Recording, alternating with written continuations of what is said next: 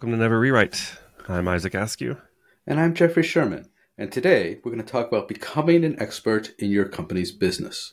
Or, as I like to say it, the can you teach your company's business to the other developers test. So, Isaac, since it's my topic, why do you, why should you become an expert in your company's business? Uh, there's a few reasons I can think of for me.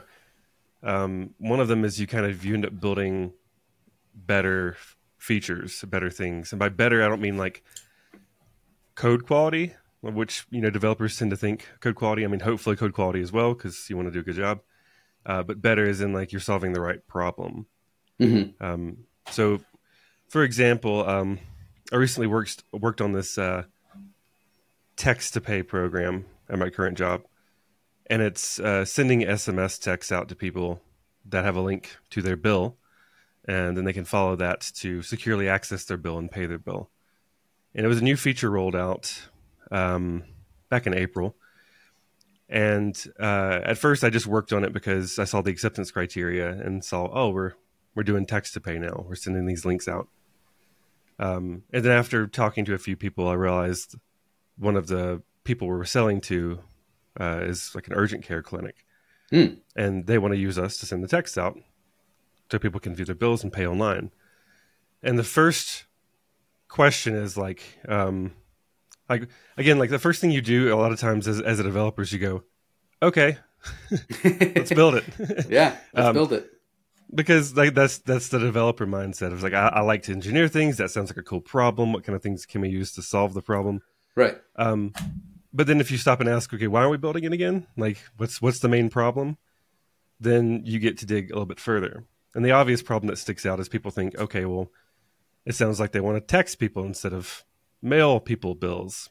And that sounds like a reasonable problem to solve, but tell me more. And as we jumped on a call with some of the partners and chatted about it, uh, they spend a ton of money, tens of thousands of dollars a year, a year, mm-hmm. uh, just uh, mailing people, printing bills, mailing them to them, sending reminders to those people if they don't pay their bills on time. Uh, some of those bills might get lost in the mail or not go to the correct address or not forward to the correct address that the people have moved.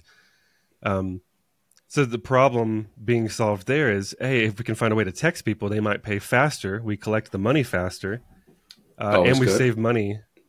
We save money by not having to have somebody keep printing paper, uh, especially the paper that never makes it to the right place. Um, and if we can find a way to pay somebody X amount for the text program and that's cheaper than our paper program and more successful, then we'd be okay with that. And that kind of highlights a lot of things. Uh, for example, you can think of, oh, okay, I, we were sending all these bills out, and some of them we couldn't send because we didn't have phone numbers to these people. We just had a bill, but it was missing their phone number. We they didn't collect the phone number or something in the um, inpatient form or whatever. And then so we can find ways to reach out and better that feature by going, okay, how can we find a way to, to get more data about the patient and in a legal way, you know, compliant way, and reach out and, and mail them. That makes your success rate go up. We can send more of those texts instead of the bills, and everybody's happy. So knowing how you're making money in that regard is uh, helpful because you can actually build the right thing instead of expanding other like oh let's send the text faster or let's you know make it more scalable in this regard. And this helps you target the next big thing is right.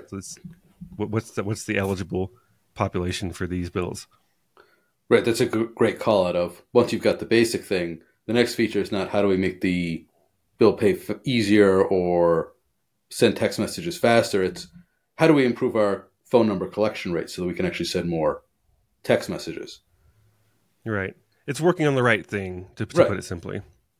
Right, because sending them faster or being more efficient with fewer errors, that's great. Right? Mm-hmm. Those are wonderfully technical things, so you should do those. But it's not not going to help you actually move the needle for your customers. Yeah, and if if you're a developer that really gets caught up in the intricacies or just like who's very curious about those other problems like oh how, i know a really great way we can send this faster because i did a similar problem in a different job. Yeah. You can really easily get swept up in your fascination with that part of the problem and you're not really you know you're not really helping out the customer in general. Like if, if you maybe saved a minute from a text message being sent you, you it's cool.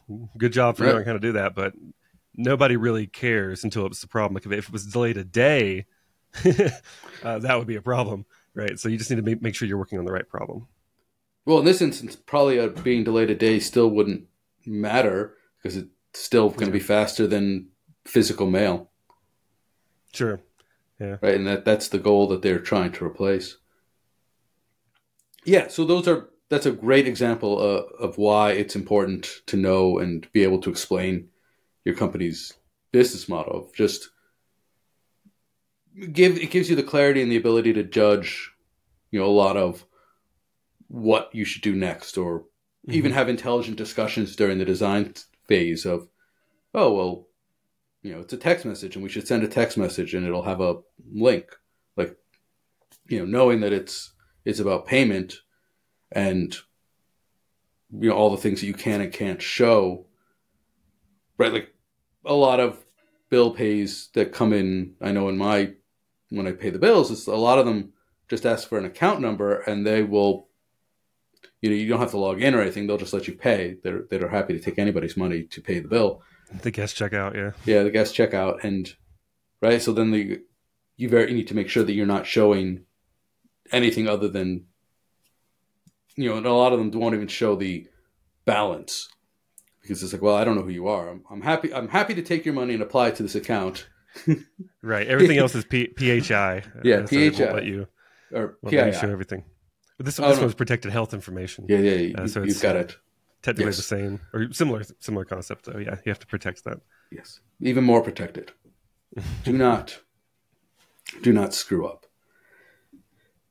Um and i like the framing of it of can you actually teach this to the other developers? Because throughout my career i've sort of always instinctually gone to learn the business model hmm uh, to the point of like reading That's textbooks uh, about when I worked in finance. I would uh, when I worked in finance, I mostly worked uh, on a stock exchange, effectively, and so I read literally the college textbook about how stock exchanges work and why they work the certain way and what's going on. And so then I was able to have very intelligent conversations with like the product people, and often point was able to pr- demonstrate to them like the hey you didn't think about these other side effects that are really important that if we make these changes. Um, but it going forward of so it's important and it's great to explain it to your fellow developers. You hmm just you will seem magical because you know so much about no it's true like you, if you're able to walk into a business and they're like oh well or into a meeting like well we need this product and you're able to you know talk about the edge cases that aren't even on the, the thing because you know how the business actually works you will seem magical and it's not magical it's just that you did your i hate You to say your research. research yeah Yeah, we had uh, in in the same vein of that program, we had a similar thing happen. Um, we did something called uh, reconciliation files, um, and reconciliation files in this case were whenever we sent out all the text messages and we had people click them or not click them. Um, some like a- after we get after we send that book out, we needed to let the uh, the urgent care clinic know which ones we were successfully uh, sending, um, Mhm. which ones were able to get paid, which ones were ignored.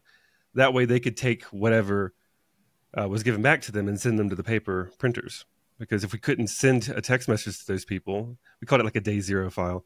If if your first file, like if you if you try to drop a bunch of bill statements to us and we can't send to ten percent of them, we need to get back to you immediately and say, here's ten percent. We didn't even attempt because we don't Mhm. have a correct number um, or other things that we need uh, and they needed that file back. That way, they could immediately send them to the printers. Um, in the same regard, they wanted to know after we sent the bills out, like well, they wanted to know if they clicked the text message and loaded it, and there wasn't really an easy way to to tell if they saw the text message. yeah there's no read it. receipt on text messages Right. And so it's a little bit different. And we were trying to like understand, oh, is, is they that, it. is, they, they were thinking, is that something equivalent to like if you sent somebody in the mail a bill and they didn't get it or they just didn't open it? Or is it Mhm. like, can we, can we just not send them a, te- a, a, printable letter because they we just assume they didn't read it, even though there could have been a deliverability problem. And so the safe answer is no. Let's not assume that. Let's send it, but let's add some kind of flag. If they land on the bill page from the link, we can flag it as they've seen the bill, so to speak, and then we'll kind of like give them some data back. Mm-hmm. But at first, they were just saying, you know, let's build this thing. We need some kind of receivables package to know who did what. And it was very vague. And it wasn't until we got hopped on a call with the partners and, and discussed this whole problem with them, as I've detailed to you just now, that we realized, oh, okay, we can find ways to incorporate that viewed check on our end, come up with a different package, then let them know all the people who A, we couldn't send to to begin with, mm-hmm. B, we sent and they clicked it and landed. We can confirm they they viewed at least some part of their bill and see all the other people that we say we sent to, but for some reason they just we can't really prove they sent it. So maybe we should be careful and include them in the uh, the the receivables or the um that the other the other package to like send send right. out for paper statements. You could have the right phone number. You could have sent the text message, and they could have set their settings to ignore unknown numbers, and they never saw it. Right. Exactly. And so we weren't thinking about that and we would have just kept building features that could send messages out to people, you know, uh, and you know, assume that they saw the bill and be like, "Yeah, these are the these are the people that definitely saw the bill because we, we, we proved that we texted them using our third party vendor." Mm-hmm. And then those people actually never get uh, sent to printer, and they never get their bills. They never saw their bill through text. They never saw their bill through paper. And then maybe eventually they go to collections to get really angry because we're like, we tried to send you a bill and you all you ignored it, and like I never got those things. So you have to be really once. careful. Right. I got really so whenever, whenever you, I was, I was like, "What are you talking about, collections guy?" Right. So if we hadn't have talked to the partner and understood their problem, then we wouldn't have uh, built the right thing. We would have just kept building other features or, or, or targeting other, you know, other things. Good sounding things that were the wrong whatever. thing. Right. Okay. So hopefully we've convinced you to that you should become an expert in, in how your company works and how it makes money. How do you go about it?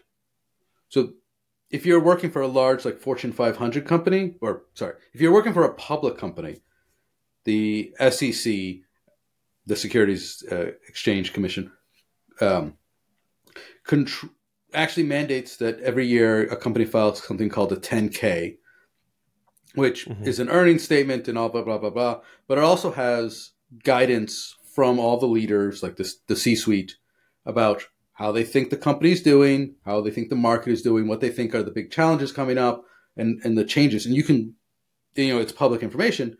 It's a great thing you could read, and hear, and well, not here, but you can read it and and see what the CEO and the CFO and everyone else is saying like what are the upcoming challenges? Like if you like a lot of beer companies right now have put out their things and it's like yeah we're, we're seeing a continued decline in beer consumption but but we're seeing an, you know an increase in uh, hard seltzer consumption.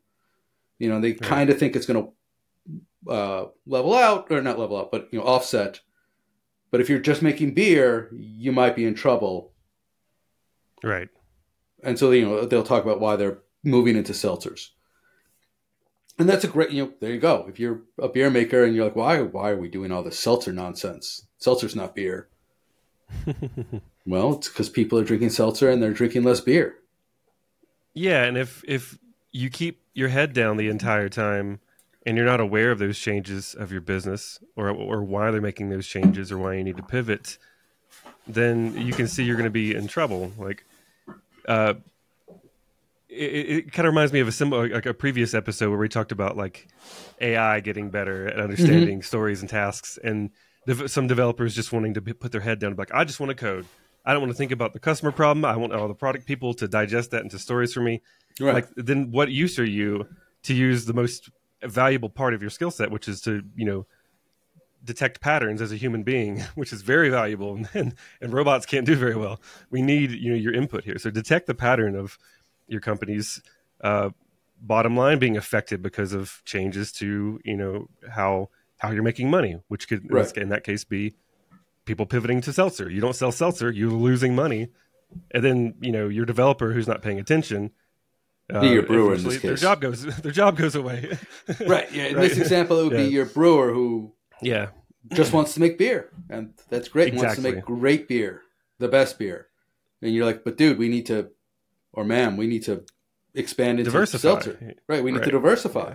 It, I understand you want to make sel- you want to make the best beer possible, and Mhm.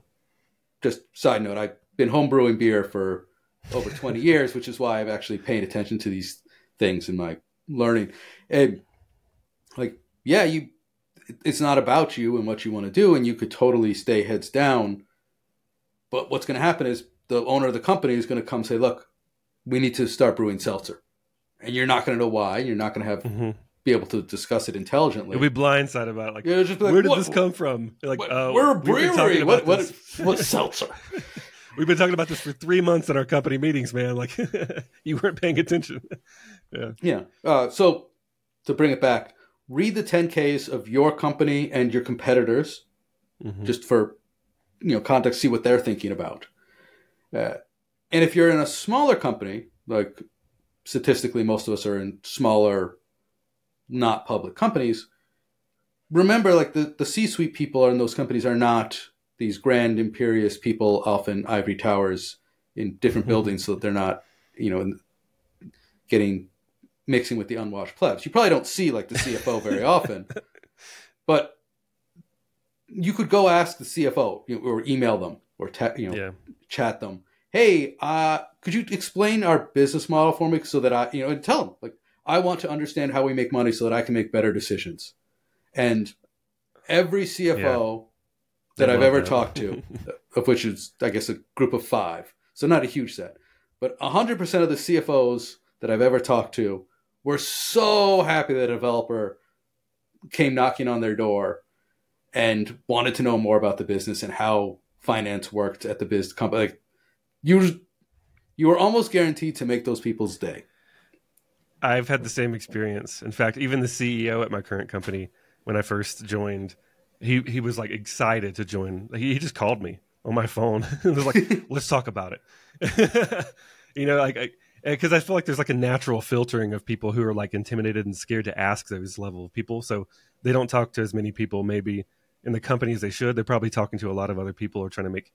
You know, the CEO is probably talking to like investors or you know other things like that. So talking to mm-hmm. their own people in the company who are like actually curious and they want to make the product better is only a good thing for them. They're like, oh, great. Right. I get to, you know, talk about this idea, share it with them, and, and my developers making great decisions to make my company even more resilient. Fantastic. Yeah. Uh, and then the same thing usually applies to the CTO. Uh, I found slightly more hesitation from CTOs just because they're used to managing people, and so they wonder what agenda you might be bringing to the conversation. Uh, Interesting. they they're still hap- generally happy to tell you. Uh, well, I've worked with a few that were not good and didn't really have a plan, and so you asking seemed threatening, uh, or me asking seemed threatening, or maybe I just asked in a threatening manner. Either one of those is possible. Uh, but you know, it, the CTO should have an idea of how the business makes money and how all the work in technology furthers that. You know, especially if you're working Right. in a technology company. You know, if, if you're working in a non-technology company where you know if you're making physical things right then, then certainly IT is a major piece but maybe it's less critical and so you know the CTO might just say well our job is to keep the machines running and you know keep downtime you know just keep everything going we're not really making you know we're not part of the money making scheme we're just infrastructure and I that's feel like important that's to know uninformed. Hmm? I feel like they should. I feel like even even CTOs in this area should be just as informed. I mean, be and be able to, to explain the business model as well. Well, I'm, I'm struggling to conceive of a company that would have a CTO and developers and that mentality. Right? Like if you've got a, I don't know, if your if your company is purely a physical manufacturing plant, then you probably have a CIO, right? And you, Mm, okay. and you have yeah. people, you you have maintenance people who keep the machines running, and you have IT people who keep the you know software running and fix computers and stuff. But you wouldn't really have developers, so you shouldn't be listening to the show, people. uh, but yeah, so talking to people. Um, as a side note, it knowing how the business works, uh, I found does often make you. It helps you align with the business, but what I find, and, and developers are often wildly unaligned to the business. You know, where going back to your example, if you kept making the text messages better and you weren't making the you know delivery issue more observable, you'd be misaligned, right? You'd be right. you'd be doing reasonable work, but you would be totally misaligned. Um, and I find that as you learn more about the business, product people are the other group that also tends to get misaligned. Right? Developers get misaligned because they fall in love with technology and mm-hmm. all these great things that they could do with it, which don't actually add value, unfortunately. Right.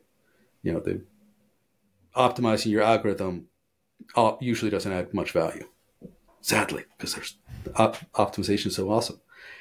Product people also tend to fall into this trap because they think about all the cool features that a product could have and they lose sight of whether or not those features are actually valuable or create mm-hmm. value to the customers. And so one thing that you could that you might start noticing as you learn more about the, the company business is you might start banging heads a bit with product people because you are coming at it in the same way that product people will be like, I don't care if you use Kafka or not. You're going to come back to product people will be like, it, we really don't need to redesign this form because it doesn't matter. Right. And then the product people are like, oh, but look, it's going to have this grand new layout and it's going to be, you know, the latest and greatest. It doesn't matter. Yep. Um, so that's it. That's the, uh, you know, and then the true test is can you explain the company business model to other developers in a way that they understand and get excited? Um, should we leave it there or should we go on? I could tell some stories about odd business models I've seen, but I think we've been going a little long. Uh, if you got a quick anecdote, let's uh, let's hear it. All right, I will go with when I first started working all those decades ago. Uh, I worked for a company called Island ECN, and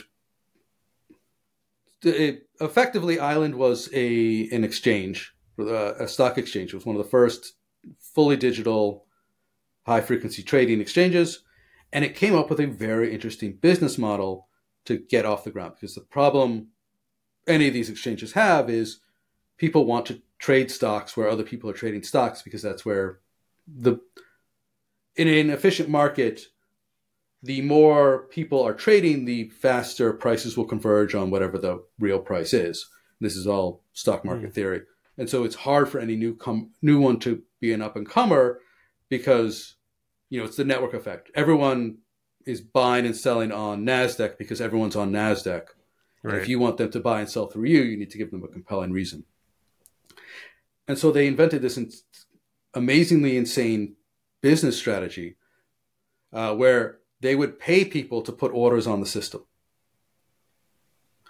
Because, and this makes complete sense if you've read the college textbook of market theory, because what the people in the pits, right? If you go back to a, a 1980s Wall Street movie and you see people in the pits and they're making all these hand gestures and they're yelling and screaming, they're not really buying.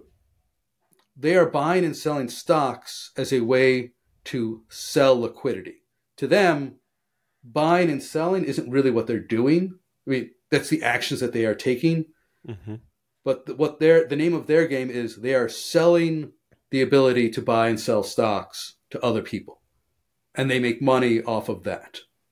Right. And so if you want to create a new stock exchange and you need to get those people, you, you need to get the thing that limits you is that the ability to trade. And so if you're willing to pay people to put their, their orders on your system, you are you're de-risking it for them in a large way because look, if I'm a buy sell, right? I, my job is I'm buying and selling to create the ability to trade, which is what I'm really making my money on. Here, we're mm-hmm. going to sell you right? We'll pay you to do that on our system. So it's you know you can double end it, and then if you act, then we bill you to take orders off. So if you get if you execute, you pay us, and if you just put the order on, we pay you if you if you execute. Ah, okay. Until they become big enough to where they don't need that kind of model anymore. Well, that that model continues today. There was a new model. Okay. I thought it was that- just to make that that one more popular to get to pull people off. It did. It did. But you, no one. It changed the way the stock exchanges worked Ah, okay. uh, because now everyone has to follow that model. Because if you don't, every, all the liquidity will move. All the the order flow will move somewhere else where they'll pay you. Interesting. Okay. So it became it completely changed the business model of how stock exchanges worked. Because it used to be that they would sell seats. They they would sell you the right to stand on the floor, and then they would sell the the tape, like the ticker tape. Uh, if you've heard of like ticker tape parades, there used to be machines that would print the stocks, uh, and it was called ticker tape, and it would just Mhm. print the stock trades, and they would sell that, and that would be how exchanges made money. And they didn't make a ton of money. They made good amounts of money, but they didn't make fortunes. Right. Uh, but okay. and then after Island got through, it was like, oh, well, we're going to pay people to put orders on, and then we're going to charge them to take them off. People, uh, you know, they, it, it totally changed how stock exchanges made money, which totally changed, and that continues. Uh, and then people, we've you know, even experimented later on, people flipped it. They would charge you to put orders on and pay you to take them off. And again, you know, with various experiments, but now paying uh, paying for order flow became a thing. Uh, Okay. you know, and into the modern age where Robinhood, which you know offers free stock trading to for small investors, the way they actually make their money is they get paid for their order flow. So you put your order in, they don't charge you, and then they make their money off by selling the rights to basically get that order flow. That's how they make their money. Okay. So what's the uh, the uh, anecdote for learning that business model helping you? Gosh, it's been so long. So being able to knowing that that's why we did it and understanding because first of all, the model makes no sense if you tell people, "Oh, our rate is we will pay you this much for adding flow," and you, you look at that. I don't understand how that works. Mm. Uh, but two, it makes it clear why people want to know things as quickly as possible so that they can put more orders in Right. or readjust them because you it encouraged you to be faster because if you put in your order second then you ended up trading and you had to pay and what you wanted to do was be first and get paid Got it. Okay. um, and so just understanding that made it uh, made it clear why things speed became such a compelling uh, differentiator for the system and so how we became more ever more attractive to fast more computerized companies So you basically taught that model to developers, and once Mhm. developers got that understanding that wasn't super intuitive to, to them to begin with, once they got that understanding in place, they were able to build better products that made more sense. Right. Um, in this case, yeah, the, the core developers all understood it, but you explaining it to the newer hires about why the system worked the way it did was an important thing because most of them just had no other. I don't understand. You know, I'm working on the Yeah, billing. just tell me what to build. Yeah. Uh, anecdotally, the billing system was a mess. Mhm. And a lot of that was because developers didn't understand the business model and didn't understand like we're going to pay for this, and then I have to check this to see if the, if I'm billing or crediting for like. It was it was a huge mess, and it wasn't until the you know developers got sat down and explained how their business actually worked that they're able to straighten it out. Hmm, there you go. Yeah. Learn your business model. Yeah. Make better decisions. Right. Uh, and if you want extra credit, go talk to the VP oper- of operations and understand how your customer, how value flows through the system, because that would be the the next course you should give yourself is how does value throw, flow through your software. Mm, it sounds like another good episode, actually. Uh, yeah, episode for another time. Thanks for listening. I'm Jeffrey Sherman. And I'm Isaac Askew, and this is Never Rewrite.